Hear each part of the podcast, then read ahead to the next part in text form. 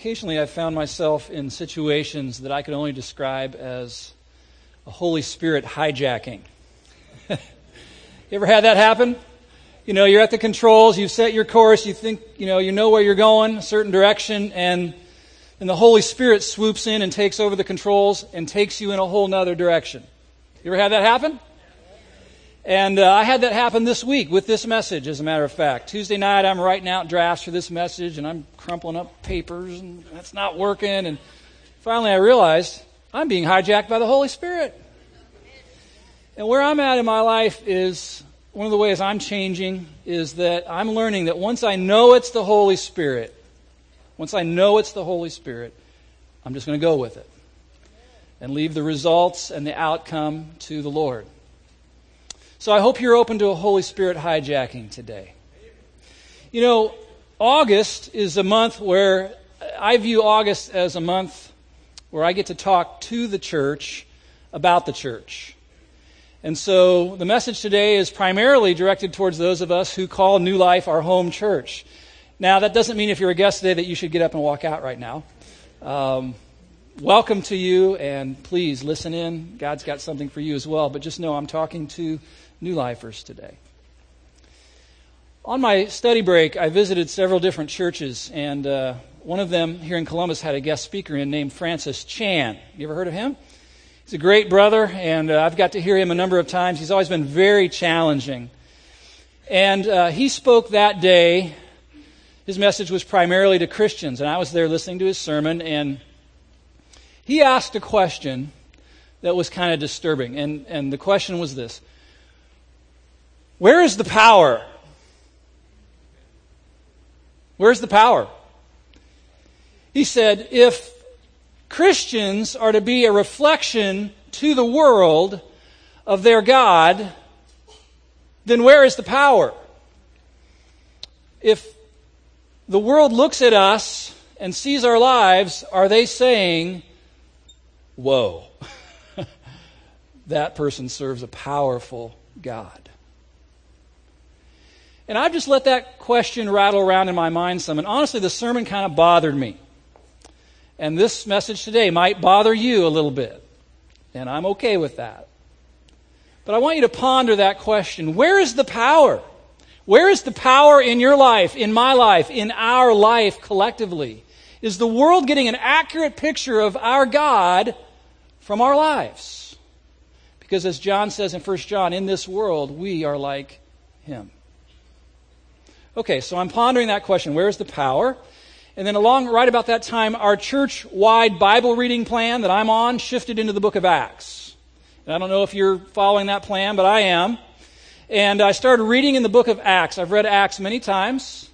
But this time, because of that question, where is the power? I started reading it with a different set of lenses on. And I started looking at that first church, the church in Jerusalem that got some traction and got started right after Jesus left. And I started reading through the first few chapters of Acts, looking deeper into the life of that first church. And what I see in that first church and I'm still seeing as I'm still reading through Acts is nothing less than a supernatural community. And the more I read, the more I want to be a part of something like that. I want to be a part of a supernatural community where things are happening that can't be explained by human wisdom, strength, power, ingenuity, or intelligence. A supernatural community. Reading through Acts, I've been intrigued, I've been fascinated, I've been convicted, I've been humbled by what I see in that church. If you have your Bible with you this morning, turn to the book of Acts, would you? And all of us, take the study guide out of your bulletin. I've put some scriptures, a lot of scriptures down today. I had several pages full and I had to condense it to get it all on your outline. I'd like you to follow with me through some of the scriptures that describe what was going on in that supernatural community. It starts out with Jesus talking to his disciples who would be the leaders of that first church in Jerusalem. In Acts 1:8 he says this, "But you will receive power when the Holy Spirit comes on you, and you will be my witnesses in Jerusalem and all Judea and Samaria to the ends of the earth." After Jesus left, ascended into the clouds, In Acts 1, verse 12, it says, Well, then they returned to Jerusalem from the hill called the Mount of Olives, a Sabbath day's walk from the city. When they arrived, they went upstairs to the room where they were staying, and they all joined together constantly in prayer. Would you note that? This first church joining together constantly in prayer, along with the women and Mary, the mother of Jesus, and with his brothers. So Jesus' brothers, half brothers, who apparently had come to faith by then. Not long after that, we find this scenario unfolding in Acts chapter 2. When the day of Pentecost came, they were all together in one place. Suddenly, a sound like the blowing of a violent wind came from heaven and filled the whole house where they were sitting. They saw what seemed to be tongues of fire that separated and came to rest on each of them.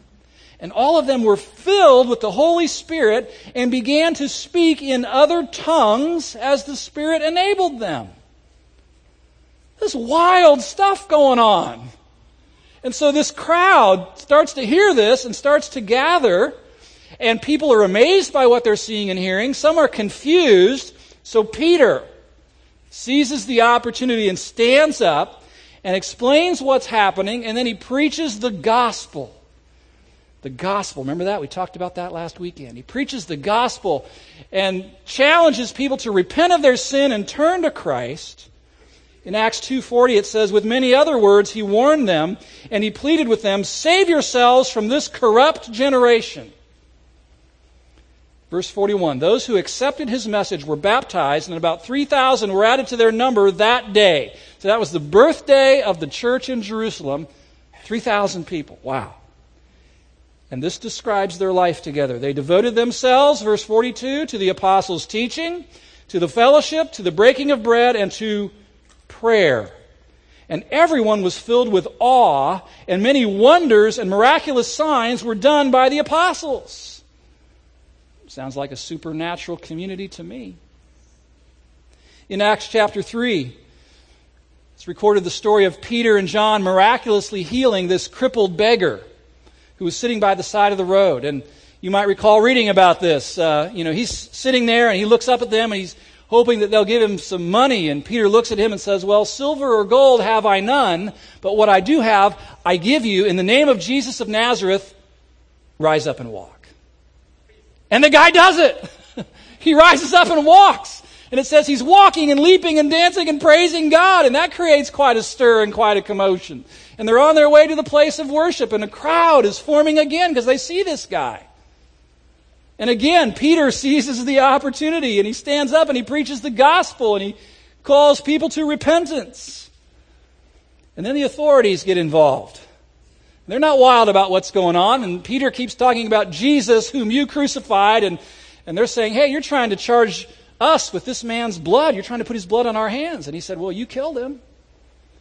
And the authorities don't like what's going on. They put the guys in jail. They basically give them a gag order. Stop it. Stop preaching and teaching in that name, the name of Jesus. And uh, of course, Peter and John say, you know, judge for yourselves whether it's better for us to obey you or God. And says they didn't know what to do to punish them, so they released them. And then Acts 4:23 says this: Upon their release, Peter and John went back to their own people. That's the church and they reported all that the chief priests and elders had said to them. Verse 24, when they heard this, this is the church now, they raised their voices together in prayer to God. Sovereign Lord, they said, you made the heaven and the earth and the sea and everything in them. Verse 29, now Lord, consider these threats and enable your servants to speak your word with great boldness and stretch out your hand to heal and perform miraculous signs and wonders through the name of your holy servant, Jesus.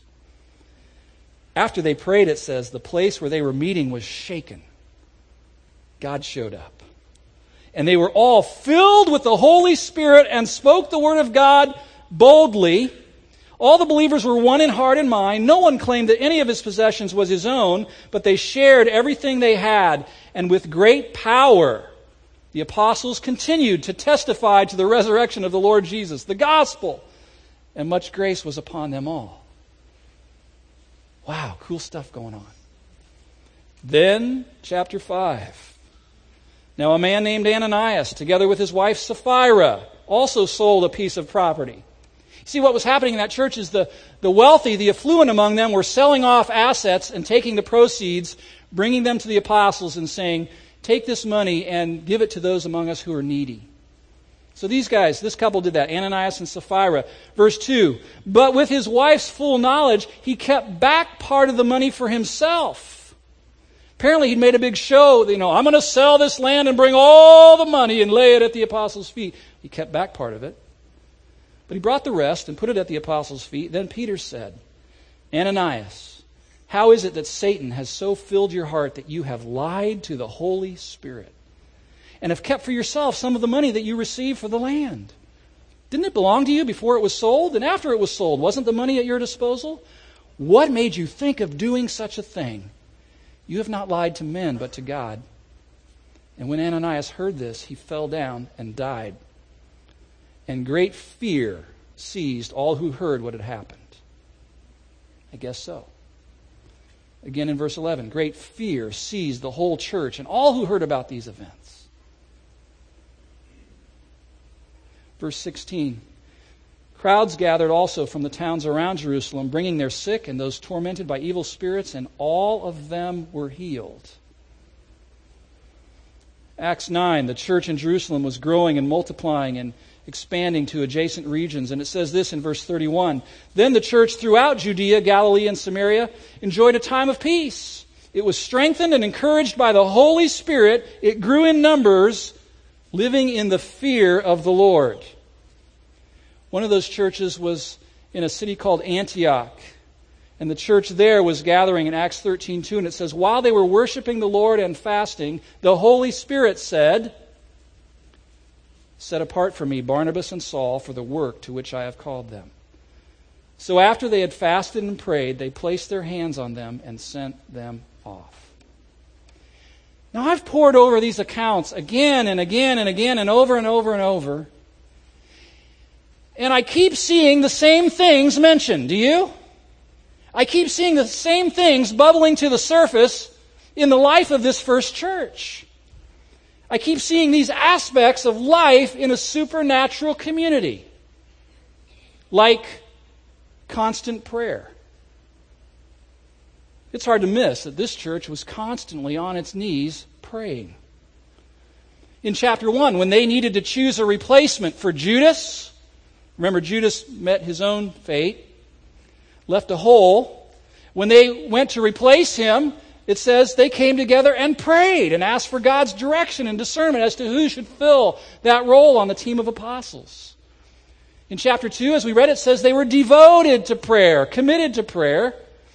In chapter 4, when Peter and John reported back what had happened at their hearing, it says they, they all raised their voices together in prayer to God. And God answered. He showed up. You might recall reading in chapter 12 where James, the, the senior pastor of that church, had been killed. The persecution had broken out against the church. James was executed. Peter was taken to prison. And it says the church was praying together in a house for them. Remember that story? And they're praying and praying, and Peter, who had been miraculously released, shows up knocking on the door, and the, the girl comes to the door, and she says, You know, we can't let you in. We're praying for you. Wait, you're supposed to be in prison. What are you doing here? Constantly praying. Constantly praying. Up at that church in Antioch, they were fasting, it says, and praying when Barnabas and Saul were called to team up and head out into a mission trip. Prayer. Prayer. Praying. Prayer. They prayed, constantly praying. I, I read through this and I began to see a link between this church's prayer life and the miraculous, mind bending things that were going on there. Maybe they took seriously Jesus' words when he said, I want my house to be a house of prayer. Constant prayer. Another aspect of life in that supernatural community was the ministry of the Holy Spirit. Now, I know some people would be more comfortable if this wasn't in here. But regardless of that, it is. Big time in the book of Acts. You've got the Holy Spirit coming on people, pouring out on people, empowering people, filling people, encouraging people. You see Jesus right at the outset promising the Holy Spirit's going to come and empower you to be my bold witnesses, he said. We didn't read this section in chapter 2, but there you see Peter telling a large crowd that in the end times the Holy Spirit would pour himself out on men and women and, and there would be dreams and visions and prophecies. Wild stuff going on. You see it recorded in chapter 5 that Ananias and Sapphira lied to the Holy Spirit, offending him so severely that they were taken out for that. And somehow it says the Holy Spirit speaks into a gathering of believers at Antioch, calling out Saul and Barnabas. Man, the Spirit of God was alive and active and involved, speaking and empowering and emboldening people. And this young fledgling church rejoiced in the ministry of the Holy Spirit among them. So I keep seeing these things prayer, prayer, prayer, the Holy Spirit, the Holy Spirit, the Holy Spirit. Then the third thing I see is awesome miracles and healings. It starts out with some really bizarre stuff, like the sound of a mighty rushing wind, like a hearing a tornado outside the room. Loud. And then tongues of fire appearing over people and people breaking out and speaking foreign languages that they'd never been to school to learn, just kind of supernaturally receive this gift from God. You got wonders and miraculous signs being done by the apostles in chapter 2, causing everyone to be in awe of God. You've got healings, you've got miraculous healings in chapter 3. It's a crippled beggar who is miraculously healed. That's what set off the whole rage of antagonism and persecution against the church of Jesus. In chapter 3 verse 16, you got people telling you got Peter telling the Jews, it's by faith in the name of Jesus that this man whom you see, this cripple who's now healed, this man you see and know is made strong. It is Jesus' name and the faith that comes through him that has given this complete healing to him as you can see. In chapter 4, you've got the whole church calling out to God saying, God, stretch out your hand and heal and perform miraculous signs and wonders. Chapter 5 and following tells us that God answered those prayers, performing many healings and miracles through his apostles and his disciples. Listen, in that first supernatural community, power was radiating out from that community to the point where people were bringing their sick and their infirmed and laying them in the streets in hopes that Peter's shadow would be cast across them as he walked by. Power was flowing through that church. And people were in awe. Along with that, something else was present the fear of God. The fear of God. I'll tell you what, if you were involved in a new church plant and everything was going great guns and people were signing up like mad to become disciples of Jesus Christ and there was spiritual energy in the place and everything was going great guns, and then all of a sudden, two of your comrades, whom you loved, for an infraction that seemed kind of light, get taken out, it would put the fear of God in you, wouldn't it? You'd start to realize, oh my, God is holy. He wants his people to live a holy life. It says after that, great fear seized the whole church. And beginning in Acts 5, you see phrase, that phrase and similar phrases appearing in the life of this church, living in the fear of God. You start to realize that God doesn't want His holy name besmirched by two faced followers who say one thing and do another, or who are more concerned about their own reputation than Jesus' reputation in the community. I'll tell you that young church learned to love God deeply but they also learned to fear God deeply and to take seriously his hatred for sin. And then the final mark of a, a, supernatural community that I want to mention is their boldness. Man, this is a bold church. The strong courage to proclaim the gospel that was found not just in the leaders, but the members of that church when the authorities started clamping down on them because things were getting out of control, these Christ followers prayed that the Holy Spirit would empower them more to be even bolder in sharing the message of Jesus Christ. There was no backing off. They went everywhere, it says, proclaiming the good news of Jesus Christ. They were totally convinced that Jesus was indeed risen from the dead, that he was alive. The Holy Spirit was emboldening them, that they were on the side of the truth, and the truth would prevail.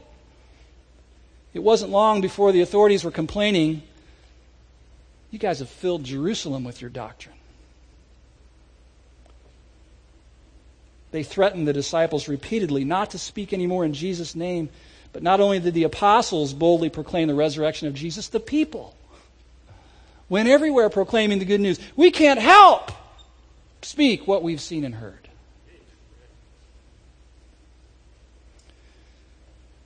That was truly a supernatural community.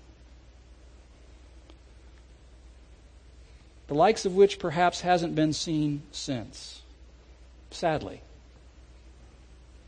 And I'm not totally sure why. Same God. Jesus is still alive. The gospel is still the power of God unto salvation for those who believe. Holy Spirit's still alive and active. But like Francis Chan, I'm starting to ask myself and God, where's the power? These days, where is the power of God? So that a watching world might know that our God is mighty. Where are the miracles and healings? Where is the bold witnessing? Where are these things that people cause people to stand back and go, "Whoa. Their God must be mighty." Even at a church like New Life, which is a wonderful body of believers that I'm honored to be a part of. I I honestly feel a bit sheepish when I lay our church alongside that church. And I see the contrast. And I want to be part of that. I have an ache and a longing to be part of a supernatural community.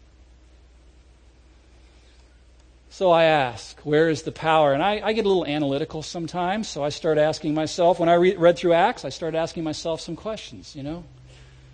Why don't we see that kind of power today? Is it, is it because we have dispensationalized this all away? Have we put God in a box? Have some of us, because of our training and the way we were taught, do we just say, well, God just doesn't do that anymore?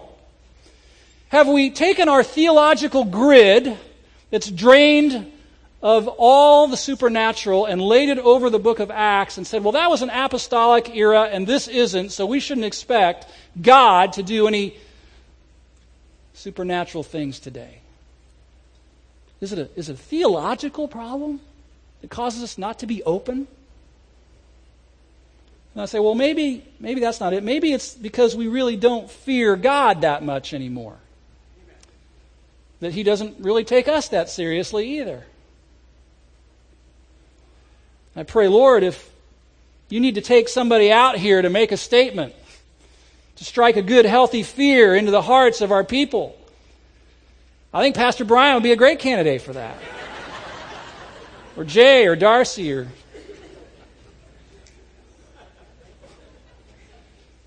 I probably shouldn't joke about that. You know, sometimes when we think about God, we, we, take, we say, well, it's in the Old Testament where they learn to fear God. In, in the New Testament, it's all about the love of God.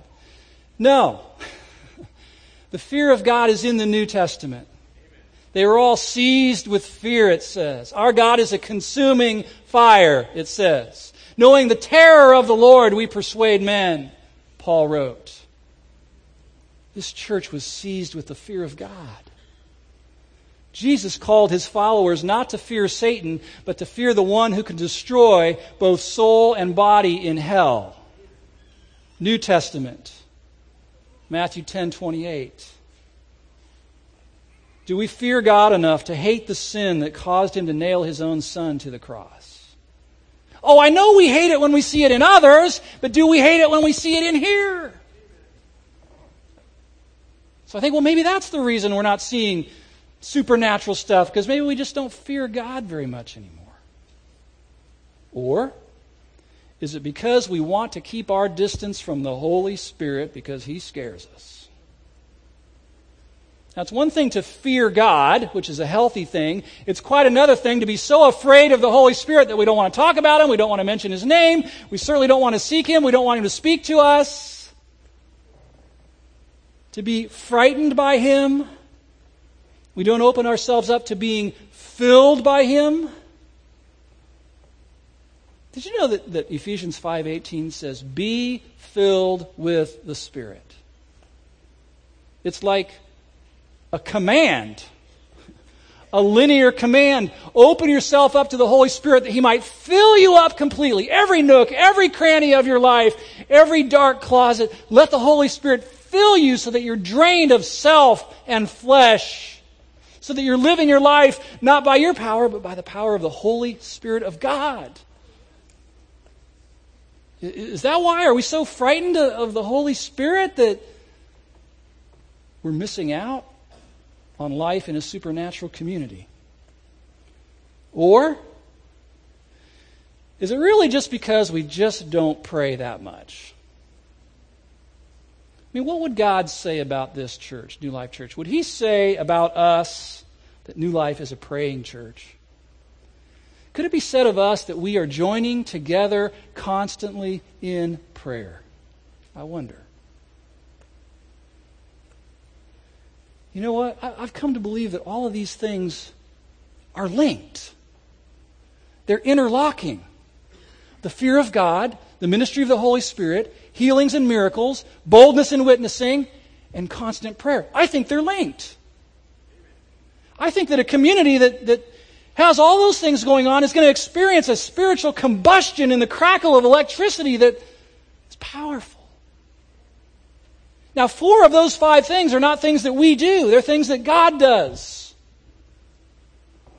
But there is one, there is our part, and it's prayer.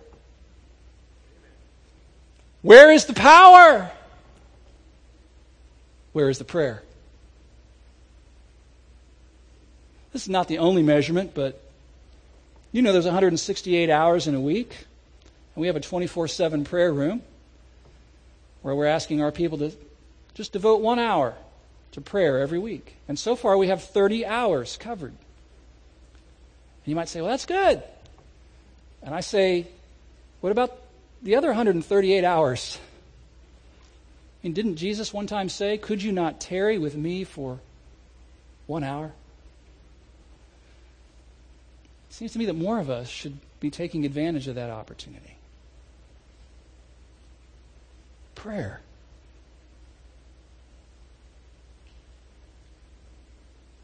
I'm just asking the question, okay? Where is the power? I'm not supplying a lot of answers. I know that's frustrating to some of you who come to church to hear a sermon for answers. Where is the power in your life? So that the people you work with and in your neighborhood and who know you, and they observe this quality in your life, this supernatural quality in your life to the point where they step back and go, Whoa, that person's connected to something that I'm not connected to, and it's winsome. Man, I want that. Where is the power? I think right now in our church we see a, a trickle of voltage coming through from God, but certainly not enough to light up a city. a few, uh, few weeks ago, there was this powerful thunderstorm that rolled through here. Know, two or three weeks ago. Remember this? Middle of the night, about three in the morning, there was a crashing, loud thunderclap. It sounded like it hit right outside my bedroom window, totally without warning. I'm sure I leaped off the bed six inches. It was loud. My heart started pounding. It didn't stop pounding for two hours. Blew everything out in our house our phones, electricity, TV, VCR, computers, boom, fried. I remember thinking, man, that's, God, that's some pretty serious power. Thunderbolt like that. But I'm telling you, it's nothing compared to the spiritual voltage generated in a community of Christ followers that fears God, constantly in prayer, open to the ministry of the Holy Spirit, boldly witnessing for Him, praying always. I want us to look one last time at the prayer of this early church that's recorded in Acts 4. I think it's going to come up on the screens. Where it says that it's when Peter and John came back and reported what had happened. It says this church raised their voices together in prayer to God. Now, maybe you hear that. Well, how does God sort through? Everybody's praying at the same time out loud? Yeah. Is that really biblical? Yeah. Can God sort? Yes. Realize God's hearing millions of prayers ascending up to Him every day. He sorts through all of them, He, under, he, he hears all of them. He's God. He can do this. And here's what they prayed once again Sovereign Lord. Were they ordering God around like he was some sort of servant boy? You know, there's a strain of teaching these days that says God's given us so much authority that we can pretty much order him around and tell him what to do. I'm like, no. That, that's upside down. Sovereign Lord, you are the Lord, you're the master, we're your servants. Okay? And you are the maker of heaven and earth, right? And then here's what they said Consider their threats and grant or enable your servants to have what? Boldness to speak the word of God. Enable your servants to have boldness to speak the word of God. And then they said, And oh God, stretch out your hand and heal and perform miraculous signs and wonders in the name of your holy servant, Jesus. Two requests. Enable your servants to speak the word of God with boldness stretch out your hand to heal and perform miraculous signs through the name of your holy servant Jesus.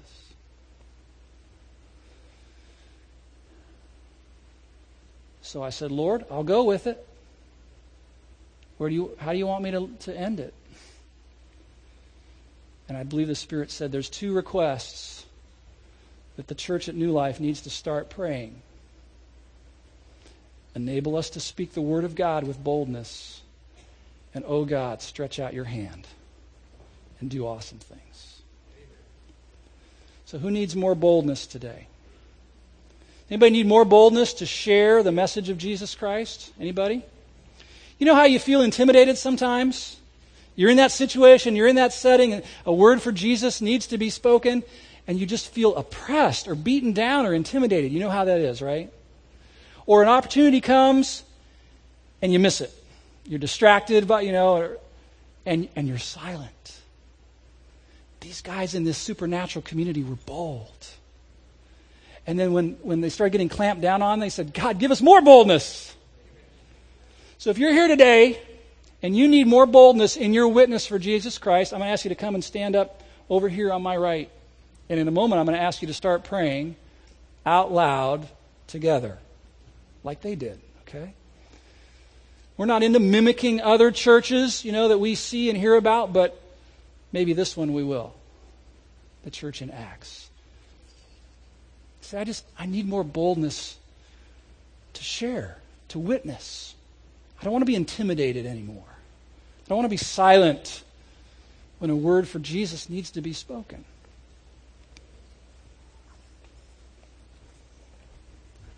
And maybe you can join in a big circle up here. And last service, it was like a huge circle. or a shape that I don't even know what to call it. Enable your servants to speak your word with great boldness. And that's the circle I'm going to join in a minute. And I just, if you would, join hands. Anybody else? I need more boldness. Now, there's a second group that I'm going to ask to come over here. And listen to me now. This is those of you who need God to stretch out his hand and do something miraculous in your life, in your family, in your body. Last night we had a couple of people with cancer came up here. And I know there's some of you in situations. The, the truth of the matter is, if God doesn't come through for you, you're through financially, relationally, in your family, in your body, physically. And God's calling us to just start praying for one another. God, stretch out your hand. You're the same God. Stretch out your hand. Would you come over here on this side, those of you who you just need God in that way? Right over here, and just circle up over here. You guys might have to come over and make some room. If you could scooch over this way a little bit. Thank you.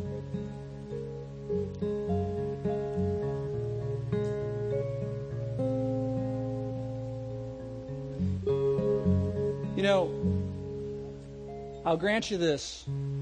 This church that we read about was under persecution, weren't they? They were being threatened, their lives were being threatened. And as a result, their prayers got a little bit desperate.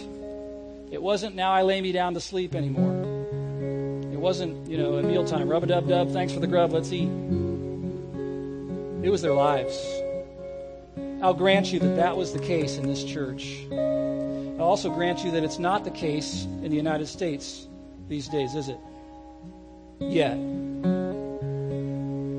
But it's coming.